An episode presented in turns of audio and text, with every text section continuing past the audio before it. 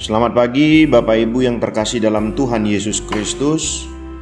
Firman Tuhan bagi kita pada hari ini tertulis di dalam Yakobus pasal yang pertama, ayat yang kedua hingga ayat yang ketiga. Saudara-saudaraku, anggaplah sebagai suatu kebahagiaan apabila kamu jatuh ke dalam berbagai-bagai pencobaan. Sebab kamu tahu bahwa ujian terhadap imanmu itu menghasilkan ketekunan. Demikian firman Tuhan. Menjalani hidup sebagai orang Kristen bukanlah berarti langkah kita menjadi mudah dan tanpa masalah. Sebaliknya, kita justru menghadapi banyak ujian dan pencobaan. Sebab kepada kamu dikaruniakan bukan saja untuk percaya kepada Kristus, melainkan juga untuk menderita untuk Dia. Filipi 1 ayat 29. Namun, ujian dan pencobaan yang kita alami itu semuanya mendatangkan kebaikan bagi kita. Tuhan ingin melihat sejauh mana kualitas iman anak-anaknya. Iman yang teruji tidak terjadi dalam satu malam, namun harus melewati proses yang panjang, yang di dalamnya terkandung unsur ketekunan dan kesetiaan. Ada dua kemungkinan yang akan terjadi apabila seseorang mengalami ujian dan pencobaan. Ia kecewa dan meninggalkan Tuhan, atau akan semakin tekun dan melekat kepadanya, sehingga imannya semakin bertumbuh dan dewasa. Ada kalanya Tuhan memperingatkan kita dengan keras melalui keadaan atau situasi yang kita alami, supaya kita belajar bergantung penuh kepadanya dan berdiri di atas dasar iman yang teruji. Beberapa proses ujian yang harus kita alami adalah: pertama, kelimpahan. Selain masalah dan penderitaan, yang terkadang diizinkan Tuhan untuk menguji iman kita adalah kelimpahan. Banyak anak Tuhan yang jatuh dalam dosa justru pada waktu ia diberkati dan dalam kelimpahan.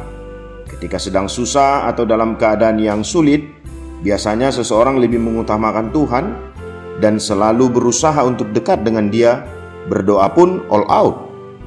Tetapi pada waktu mengalami pemulihan, diberkati, bahkan menjadi kaya, ia mulai lebih dekat dengan hartanya dibanding dengan Tuhan.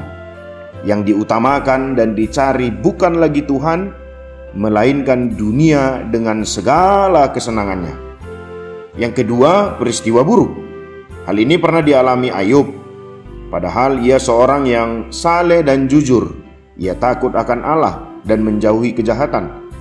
Tetapi semua anaknya mati, hartanya ludes, istrinya mengutuk dia, bahkan tubuhnya pun penuh dengan borok. Namun Ayub tetap kuat karena dia tahu bahwa Tuhan sedang memprosesnya. Karena lulus dalam ujian, kehidupan Ayub dipulihkan secara luar biasa. Ketika suatu saat kita mengalami pencobaan atau ujian yang datang dalam kehidupan kita, sadarkah atau tahukah kita bahwa kita sedang diuji oleh Tuhan? Dalam hal apa kita diuji oleh Tuhan? Pasti tidak lain adalah dalam hal-hal kerohanian atau penurutan iman kita kepada Tuhan. Kita tahu bahwa sumber-sumber pencobaan itu datangnya dari dunia, dari iblis, dan dari manusia itu sendiri, di mana semuanya itu terjadi atas keinginan manusia itu sendiri karena ia telah terseret dan dipikat oleh keinginannya. Tetapi tiap-tiap orang dicobai oleh keinginannya sendiri karena ia diseret dan dipikat olehnya. Yakobus 1 ayat 14. Jangan pernah undur dari Tuhan saat di dalam pencobaan, karena selalu ada rencana Tuhan di balik pencobaan itu. Kembalilah kepada firman Allah, Tuhan memberkati.